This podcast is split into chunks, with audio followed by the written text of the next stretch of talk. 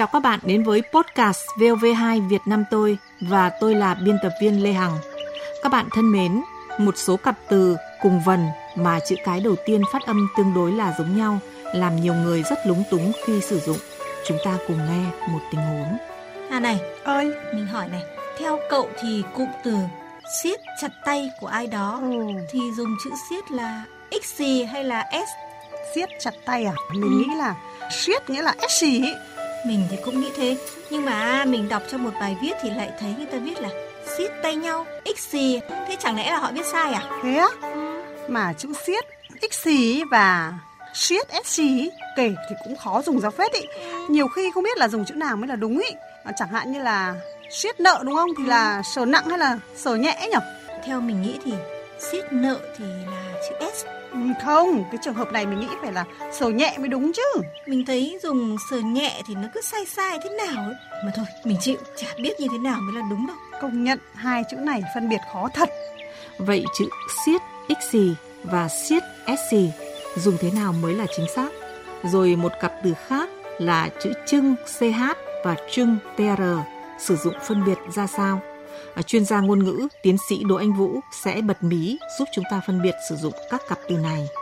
Phần cuối chương trình, trong tiết mục Đi tìm điển tích, các bạn sẽ nghe câu chuyện về thành ngữ lừa ưa nặng.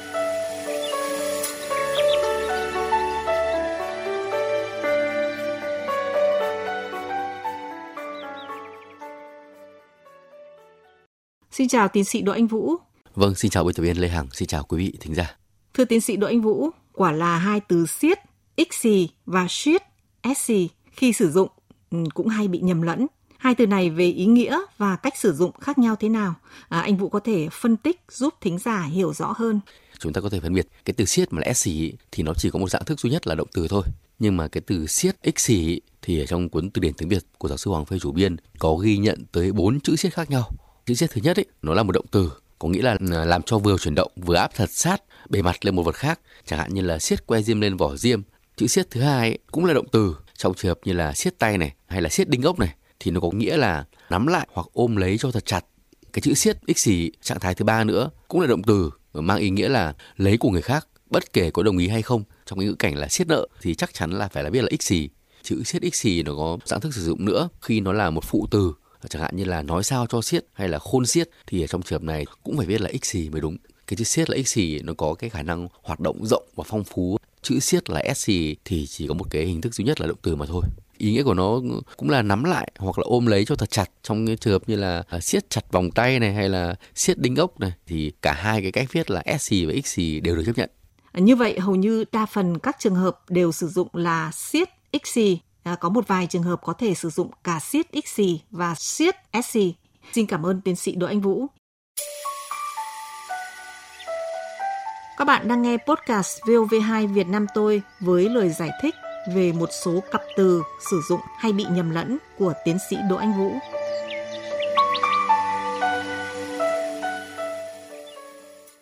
Thưa anh Vũ, có một cặp từ khác cũng cùng vần và chỉ khác âm đầu cũng rất là khó phân biệt khi sử dụng.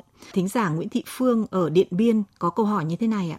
Tôi thấy rất là khó khi mà phân biệt sử dụng các cái cụm từ mà chứa chữ trưng CH hoặc là chữ trưng mà TR, nhất là trong văn viết, chẳng hạn như là khi viết trưng bày và trưng thu hay là trưng cất thì sẽ dùng chờ nhẹ hay là chờ nhặng. Không biết là có quy tắc nào để có thể sử dụng hai cái từ này cho chính xác hay không?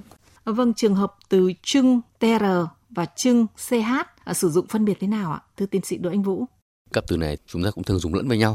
Trong khá nhiều trường hợp thì cũng chấp nhận cả hai cái cách viết là CH và TR.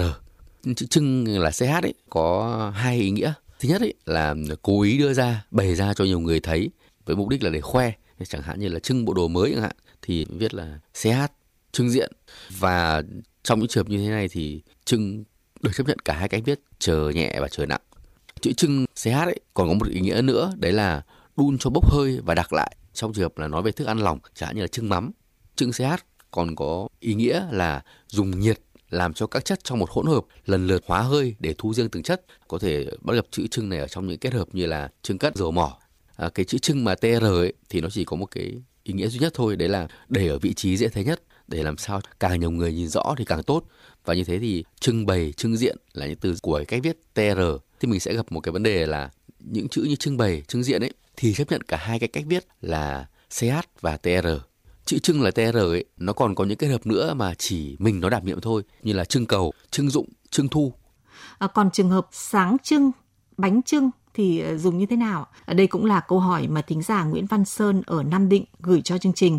Rồi cả trong câu ca dao cổ, bởi trưng bác mẹ tôi nghèo, cho nên tôi phải băm bèo thái khoai.